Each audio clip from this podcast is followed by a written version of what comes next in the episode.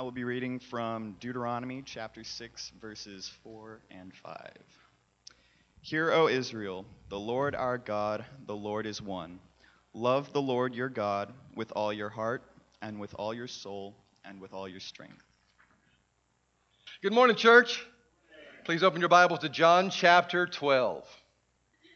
I am often amazed at how differently each of us are motivated, including what motivates us spiritually. One of my favorite examples of motivation is a young fellow who was buying some candy for his girlfriend at the local Walgreens. He bought a $5 box of candy, a $10 box of candy, and a $20 box of candy. And the gentleman behind the counter said, Wow, that is a lot of candy. What's the occasion? Well, the boy happened to notice the man's name tag said owner, and so he really didn't want to bother with him, but he said, Nah, I'll tell you. He said, Tonight's a big, big night. I'm getting a chance to meet my girlfriend's parents, and I want to go prepared. He said, But why three boxes of candy? He said, Well, if sometime during the night I get to hold my girlfriend's hand, she gets the $5 box of candy. If I get to hug her, she gets the $10 box of candy. And if I get to kiss her, $20 box of candy. The guy said, Well, it sounds like you've got a great plan. He said, I sure hope so. And so the young man made it to the house and he met his girlfriend's parents, and he must have made an incredible impression because when they sat down for dinner, dad said, Son, would you mind saying the prayer for the meal? He said, Sure. And it was an amazing prayer. It was poignant, it was passion filled. And when he was done, his girlfriend leaned over and said, I didn't know you were so spiritual. To which he said, I didn't know your daddy owned the Walgreens.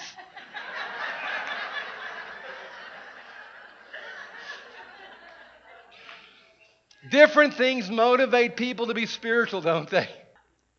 Here's my question to kick things off What motivates you? What motivates you to be concerned about the things that concern Jesus? Guilt has been a pretty popular motivator over the years, hasn't it? But only a close second to fear. We feel awful about letting God down, and so we can be motivated to do spiritual things through a little guilt. We don't want to get God ticked off at us, and so we can be motivated by fear. So both fear and guilt can inspire us to give attention to spiritual things. But I don't think either of those is as effective either in the short term or the long as compared to sacrificial love. Amen. Hands down, I think it is the greatest, most lasting motivator of any human heart. And this morning, We've got a small sample of the effort some TV stations and some congressmen and some wives and some bosses and some ministers have made to show their appreciation for the men and women who risk their lives for our freedom every day. I want you to take a peek, at, just for a few moments, at some extreme efforts that were made to reunite some soldiers with their families. Let's watch. There are crazy things that a husband or a wife will do to express their appreciation for someone that they care much about. They're crazy things that um, even the smallest of children will do to respond to someone who they love so very much. They're extravagant things that a kid will do to thank a mom or a dad who's been supporting them and raising them and sacrificing for them. And sometimes the showing of appreciation goes on longer than just a day or just a moment. Sometimes it goes on for long periods of time. Love will cause parents to take on second jobs to send their kids to school or their mates to school. Love will drive insane distances to watch a soccer match or a football game or a basketball game. Love will motivate people to be caregivers to their mates, to their kids, to their parents who are enduring long, debilitating illnesses. Love will offer up kidneys bone marrow transplants to people that we care about and who need them, and sometimes even to strangers that we don't know. It is amazing to me the motivation love can be. It will cause us to do outlandish things, to try our best to say thank you to someone who's loved us. That's what we're going to see this morning in our text in John chapter 12. But I showed you that video not to make you cry or to ruin your makeup, but to give you a sense of what this text felt like when it unfolded. Look at John chapter 12. Six days before the Passover, Jesus came to Bethany, where Lazarus lived, whom Jesus had raised from the dead. Here, a dinner was given in Jesus' honor. Now, Martha served while Lazarus was among those reclining at the table with him, and then Mary took a pint of pure nard, an expensive perfume, and she poured it out on Jesus' feet. And she wiped his feet with her hair, and the house was absolutely filled with the fragrance of perfume. but then there was one of his disciples, Judas Iscariot, who later was betray him, John reflects. He objected. Why wasn't this perfume sold and the money given to the poor? It was worth a year's wages. Now, he didn't say this because he cared about the poor, but because he was a thief. And as a keeper of the money bag, he used to help himself to what was put in it. And so Jesus has something to say. He says, Leave her alone. This was intended that she should save this perfume for the day of my burial. You will always have the poor among you, but you will not always have me. Meanwhile, a large crowd of Jews found out that Jesus was there and came not only because of him, but they wanted to see Lazarus, whom he had raised from the dead. And so the chief priests made plans to kill Lazarus as well. For on account of him, many of the Jews were going over to Jesus and believing in him. Hmm. Father in heaven, we come to you this morning. First of all, we're grateful for any and every person you have ever placed in our lives that has shown us an ounce of care or concern but especially those who have gone the extra mile to show that they love us. Please forgive us. Uh, not just us, but also those at Calvary Temple and any disciple meeting in this town. Forgive any of us who have discounted, who have taken for granted the love that's been poured out. But that's especially true of you. And we want to say this morning forgive us. Forgive us for taking for granted all that you have tried to do to not only take care of us, but to make sure that we lived forever with you. Thank you, thank you, thank you. In Jesus' name we praise you. And the church said, Amen. In this section of John, things are starting to get a little tense. That's why the sermons the last couple of weeks, and maybe even this week, is a little bit intense. Because John is showing us that underneath, listen to me, all of us who consider ourselves religious, is an ugly, much deeper, and much darker than we could ever imagine. More ugly than we would ever consider ourselves failures for, jerks for, arrogant for, prideful for, selfish for. When you see these religious leaders, if you're not seeing yourself, you're not seeing what John hopes that we see. And it's amazing to me that these men could be, as much as we have seen the antithesis of, uh, of, of, seeing people love, to see the antithesis of people loving people like we've seen this morning is to see someone who wants to kill someone because he could raise someone from the dead. And not just stop there, but also, bless his heart, kill the one who got raised from the dead. what was Lazarus doing? He was just laying there dead, minding his own business. When someone calls his name, and he's alive again. And so he, he walks out to see what in the world's going on. There's this crowd waiting for him. And in the middle of it is not only his sisters, Mary and Martha, but there's, there's Jesus who he went to Hebrew school. But this Hebrew's not like any Hebrew he, he's ever been around. And shortly after getting teased about the fact that he didn't smell so bad for being dead for four days, they're hosting a barbecue in his honor, a celebration, a Thanksgiving meal. Lazarus was dead and now he's alive. And, and the one responsible, he's right there in their midst. Right there. And when the lens of Scripture focuses in on John chapter 12, there's Martha serving, which, if you know anything about Martha, is what Martha does. She's a servant. Sometimes she can be a little obsessive about it and, and get too caught up in the doing for Jesus instead of being with her. Remember, we've been at Martha's house before. Then there's also, John records Lazarus there reclining at the table. He's not surprising that he's, it's not surprising he's there. Women are hosting and the man of honor is lying on the couch. It's a holiday. You ladies are used to that. Then Mary comes in and she does do something that's surprising. I mean, it gets everybody's attention, including God's. She pours some perfume that's both expensive and incredibly fragrant on Jesus' of all places, feet. And he wipes those feet with her hair. And the fragrance just absolutely fills the room. It is one of those reunions you just witnessed on the screen. That's what John 12 is. Little backstory. By any standards, most likely, this is a wealthy family. They had money, and it's worth noting because Jesus, yes, spent time with people who didn't have much to their name, but he also spent time with people who had much to their name. And Martha and Mary's family most likely was. And in Jesus' day, the custom was to put your savings into some kind of an asset that would hold or increase in its value. And they didn't have stock markets then. They didn't have tax sheltered annuities then. And so often, in order to save for your future, you had to put your savings in some kind of a commodity. And you know what? Nard was a popular choice. Nard is a perfume made from a plant that grows in northern India. And it was a very, very popular savings tool. Number one, because it was desirable, everybody wanted it. Secondly, it was portable, easy to transfer from one person to another. And thirdly, it was valuable. The stuff held its value and also increased in value because it was hard to get. And so it's not some preacher's exaggeration to say that one bottle of that perfume was worth more than most men made in a year's time. Man, hit the pause button there. Give that one some thought.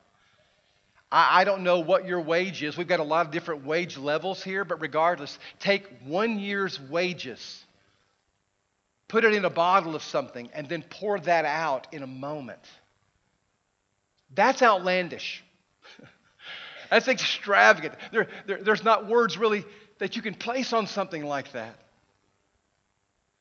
And it's more than just that. This was Mary's future. This is everything she's worth financially. This is everything she has to fall back on in the days ahead. It was too good to use on her. And it was too good to use on her brother Lazarus just a couple of days before when he was buried. But it's not too good for Jesus. it's not. How do you thank somebody who raised your brother from the dead? How's that for a question for the week? How do you say thank you for that? How, how, how, do one of these soldiers say thank you for arranging for those kind of meetings? How do you say thank you for someone who loves you that much, that would go to that much trouble and to that much expense and be that outlandish? I think it's important to note that no one would have thought less of Mary if she would have just taken the bottle and just, you know, wiped her finger around it. Remember, this is a whole year's wages in here. Just wiped her finger around it and put a couple of drops on his head. That may have been a couple of weeks or a couple of months worth of wages. And that would be nice, wouldn't it? That'd be beautiful. That would be amazing. But she goes right past nice. She goes right past beautiful to extravagant, outlandish. And God wants us to remember that moment. Almost like a photo that you keep in your wallet or, or one of those photos that you've got on your wall in your home or next to your bed. God wants us to keep this picture of thankfulness in our hearts when was the last time you saw it? I mean, saw it, church. Not to be put on our list of have tos, to, but, but to be put on our list of get tos. Because I think for some of us, you need permission to be outlandish in loving people. You really do. Some of you weren't raised that way. I mean, pinch every penny, save, save, save, save, save. But the day never comes to celebrate. The day never comes to be outlandish. And so you literally would go to your grave. And it, and it may sound holy to say being sensible, but you know what? Sometimes that's just code for stingy. And so God wants us as a church to get a picture of what it looks like to say thank you in an extravagant, outlandish way. If Mary is the portrait of thanksgiving, though, Judas is the portrait of the turkey. One came to be sacrificial with their praise, the other came to be sensible, came to be stingy. And, brother, can I remind you that a sacrifice entails giving up something that you really love for someone that you love even more. And surely you've done that. I know you have. Surely you, you've shown love for somebody that you loved so much that, that maybe others looking in would say, that's pretty reckless. How's that for a word? Reckless. Reckless. I know Gail's parents and my parents thought about it whenever we were dating. I was at the University of Texas, she was at Abilene Christian University. And so we had to travel to one other's place, you know, the weekends. And so one of us was, was doing it one week and one the next week. And usually we wouldn't get back home for our Monday classes till Sunday night about 1 or 2 in the morning, or early Monday morning if you're doing the math on all that. Because we were in love. and when you're in love, you, set aside things like money and sleep and grades because you just got to be with that person. A little bit reckless, a little bit extravagant. But that's what you do. That's the foolishness that you do when people are in love. But we do that for our kids, not just those that we're married to, when they need braces. Or you want them to go on a mission trip or to church camp. And so you give up maybe uh, that, that fun that you set aside for a new car. Or you give up that, that fun that you set aside to experience a, a hobby adventure. Or you, or you set aside that, that money for not furniture, but, but to bless them today it was something you had been saving for tomorrow, but you're, you're going to give it up for today. All of you have done something like that. At least I hope you have. That's what Mary's doing. She's giving the sacrificial, not just the sensible. And she challenges me. I'm telling you, getting ready for this challenged me this week. Because when it comes to being grateful, when it comes to being thankful, sometimes I err on the side of, of sensible more than I do the sensational, more than I do the outlandish. And I've had a little corrective surgery on my heart this week. If we're going to err, John 12 teaches us on one of those sides. He says, let's err on the sacrificial, not the sensible. You say, Jimmy, do you have another scripture for that? No, we got a whole story for that. That's what this whole story is about. And I know someone's quick to say, I don't know. Jesus also says in Matthew 6 don't let the right hand know what the left hand is doing. Pray in secret, give in secret. That's what God wants. He wants a response to love that's private, sensible, secretive. And all I can say is, I understand how that might be a takeaway from Matthew 6. I just don't think it's the appropriate takeaway. I think what Matthew 6 is teaching is Jesus doesn't mind giving that's seen. What he minds is giving that's given to be seen. The quote on the screen is this Jesus doesn't discourage giving that's seen, he discourages giving that is to be seen. Regardless of whether our giving is seen by others or totally private, he wants to make sure that we're doing it for God's approval, God's applause, not anybody else's. That's what that passage is about. As a matter of fact, Matthew 5 and verse 16 is very specific about this that seen works are essential to the spread of the kingdom. You are the light of the world. And so you let your light shine before others that they may see your good deeds and glorify God who's in heaven. Deeds that are seen have a necessary place in the kingdom. Yes, there's a place for privacy. Yes, there's a place for the right hand not knowing what the left hand is doing. But not when it comes to praise. Not when it comes to saying thank you. Here's three takeaways I have from this text this morning. Number one, kingdom love is extravagant. When it comes to love, the scripture never encourages the least that I can do for God or for people. No, Garrett started us off with this. No, you love the Lord your God with all your heart, all your soul, all your mind, every ounce of strength that you can muster, and your brother the same way. Jesus will add a little bit later. That, second commandment is very much like the first. Sometimes they're almost interchangeable. That's why the Bible records for us people who raise their hands in praise, not just those who sit on them in praise. They're both an option. But it's interesting how God illuminates, puts a spotlight on those who raise their hands. It makes sure to mention that it's holy to get so low to the ground, your face is on the ground when you're humbling yourself before the Lord. He notices that. Can you pray with your uh, head bowed and your eyes closed? Sure. But God notices when when we are a little outlandish with that humility. Doesn't mind it at all. Jimmy, why does it say shout to the Lord instead of whisper to the Lord? Jimmy, why did David feel the need to dance before the Lord when a song, a simple song, would have done? And the answer is because the real measure of love is how outlandish it can be, not how calculated it can be. I'm afraid too many meetings at the church house often have the phrase, let's be good stewards here, which again is code for let's do the minimal here. Kingdom love is extravagant. Number two, kingdom love is costly. For too many of us, we give, but rarely does it cost us something. It doesn't mean the gift that doesn't cost me anything doesn't help somebody. I'm not saying it's not good, but it's not kingdom level giving. It isn't sacrifice until it costs us something. Luke says this in chapter 14 and verse 26 of his gospel. Any one of you who does not renounce all that he has cannot be my disciple. Wow, that's an outlandish request. Yes, because what he offers is an outlandish love. Over and over in the writings of the New Testament of the Spirit, we witness that people who say yes to Jesus often pay a very high price for their allegiance. And, brother, we do not do a kingdom of service at all when we're guilty of peddling costless, painless Christianity. Yes, grace is free. Yes, welcoming Christ is free. But as we saw last week, in 2 Timothy 5:12 the Bible says everyone who desires to live a godly life in Jesus Christ will pay a huge price for it eventually. Now I talk about this aspect of the kingdom only because Jesus talked about it so much.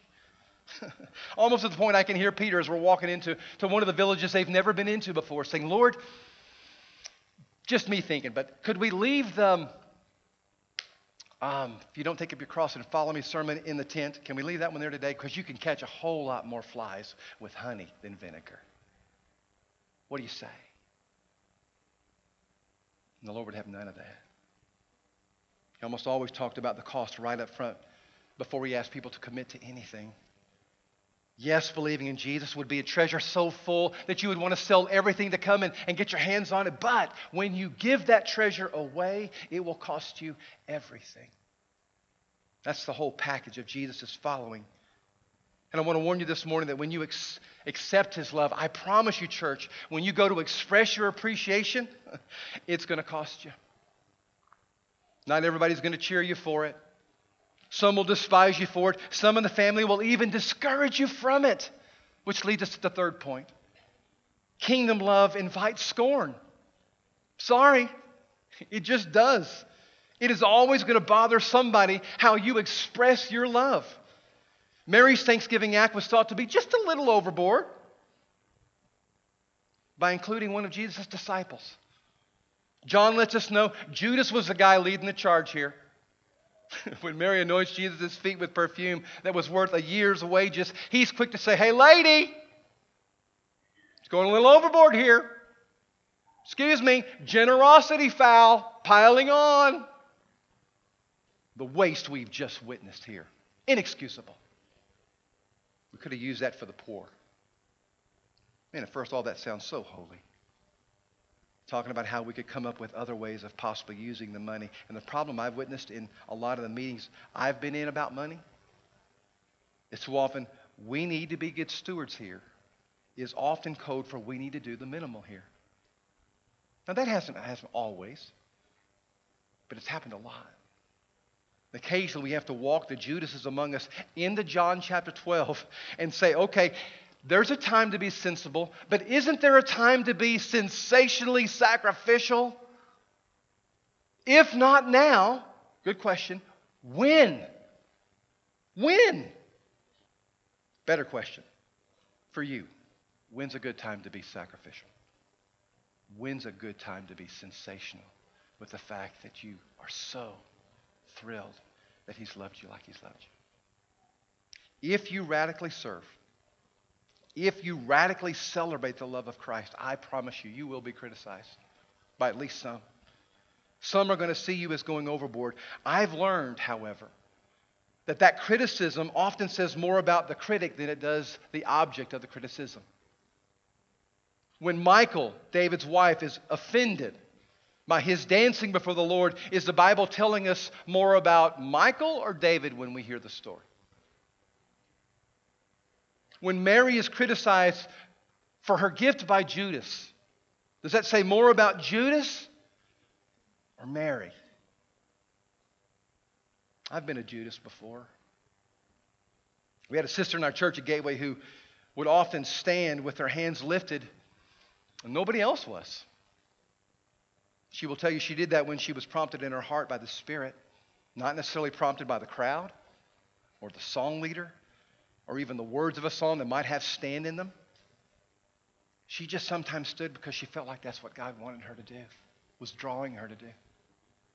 Remember the first time she did it, it was at, during Mount Family Fellowship, and we were singing this great song, and boom, she just stood up right in the middle of it, and the song didn't again have the word stand in it. Ken Young didn't say, okay, let's stand church. He didn't even do that Raymond thing or that Dustin thing where, where they do it with their hands. Nothing was going. She just stood. And, and I couldn't miss it because she was standing right next to me. Right next to me. And to be honest, I actually wanted her to sit down. And there I was wrestling as to whether I should stand or not, and the song was finally over, and she just quietly sat down, just like she stood. Now, you may not know her. She's a woman who usually is not outlandish with her lifestyle in the least, but uh, when she worships, when she loves on her family, incredibly outlandish. I remember being nailed by the thought that evening Jimmy, your critical thinking has little to do with her discipleship. It has very much to do with your own. Church, what she was doing may have been overboard to her preacher, but I can guarantee you this it made God smile. It made him smile. Others of us were suspicious, but it made him smile. She didn't care. And it's helped me to be, listen to me, more outlandish with my thanksgiving. Too much of the time I've taken the track of what's the least that I can do to let God know I love him. Don't hate me for that because I feel like there's probably at least one or two of you who, who've taken that track too. Isn't it further the truth that too often we've chided people? We scorn people about going off the deep end with their worship only to reveal how shallow ours is. Our thankfulness, our gratefulness for all that He's done for us. Paul says this if we're out of our mind, as some people say, it's for God for Him. Because Christ's love is what's compelling us here. Because we're convinced He died for all. I mean, really convinced He died for all. Church, our love for Jesus doesn't always have to be marked by the foolish and the reckless, but listen to me. Is yours ever marked by it? Honestly, ever? Because one man died for all. and if the cross is anything, it's one of the most reckless, outlandish, all in acts of love you will ever receive. Come on, my sin debt's paid there. My adoption as God's child is secure there. My heart is prepared for the residence of the Spirit there. My hope for eternal life is secured there. And then a couple days later, when he walks out of that tomb, it's my hope, I will too. Are you kidding me? How do you respond to gifts like that? Do you do it sensibly or sensationally? If I make a mistake, I want it to be in the sensational category. And if that strikes a chord with you, then I need to let you know it may not bring a great deal of applause from humans, but it always does from heaven. Watch how Jesus responds. This is powerful. The one who would not defend himself when he's falsely accused is so quick to stand and defend Mary when she is. Here's the words of Jesus Leave her alone. Just leave her alone. Why are you bothering her? She's done a beautiful thing to me here. The poor you're always going to have with you, and you can help them anytime you want, but you will not always have me. She did what she could. She poured perfume on my body beforehand to prepare for my burial. Truly, I tell you that wherever the gospel is preached throughout the world, what she's done will also be told in memory of her. that is so huge. You won't find Jesus giving this level of praise for any other act that he's a part of. Jesus says, when my gospel's preached and the world says, now how do we respond to a story like that Jesus story? In a nutshell, he's going to say, like Mary did. Like Mary. And then tell the story of John 12. And I don't think when preachers like me tell it, the hope of Jesus is that we'll spend one or two hours in a building like this. Or that we'll say one or two thank you prayers at a meal like you're about to eat in a minute. Mary gave of her today for God's tomorrow. And the fulfillment, of what Jesus prophesied is coming true today. It still just stuns me to think that maybe, just maybe, around the globe today, hundreds of people are also telling this same story, like it's been told on hundreds of other Lord's Days and in other Bible studies. People have not stopped talking about what Mary did, even though the turkey, Judas, tried to stop her. He did not ruin their Thanksgiving meal. But people are also talking about Judas. We just did.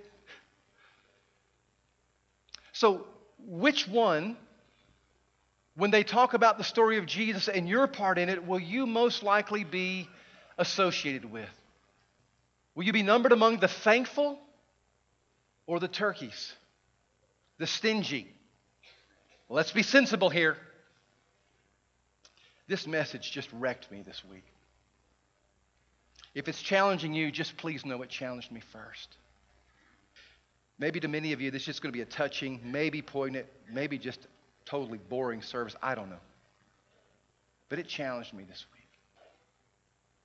First, to stop and take stock of everything he's done for me. And I, I did some, but I, I know that I, there was more but it still wrecked me enough that it pushed me to do the reckless. And so on Friday, to an absolute stranger, I did the reckless. And on Saturday, to someone that's not a stranger at all, I did the reckless. I did, I did what cost me to let someone else know that they're loved and appreciated. And you just can't outgive God. Because today, today, those are two incidences of where I was reckless today. Two people gave me things that cost them something. First, before the sun even came up this morning, not going to mention his name, and then after Bible class started, another person gave me something. And I'm just going, you can't outgive you. You just can't. You can't. I don't want to be numbered among the turkeys. I do want to be numbered among the thankful. How about you? We're going to have some folks that um, are going to be standing up here at the front and also at the back. And they're going to be here in case you missed that on that effort a while ago to have an elder pray over and with you because sometimes what's said in the sermon stirs some things and, and maybe if just maybe that's stirred some things in you and you'd like them to wrap their arms around you or maybe the song finished too early and you didn't get to, to get up and get where you were hoping to get in a few moments this is the time for that and if and if that thing that happened at the cross and at the empty tomb, you want it to be your thing? Not to just be a story, but your story? Come find me. And we'll see you baptized in the Christ right here before you walk out of this building. Let's stand, let's praise Him, church.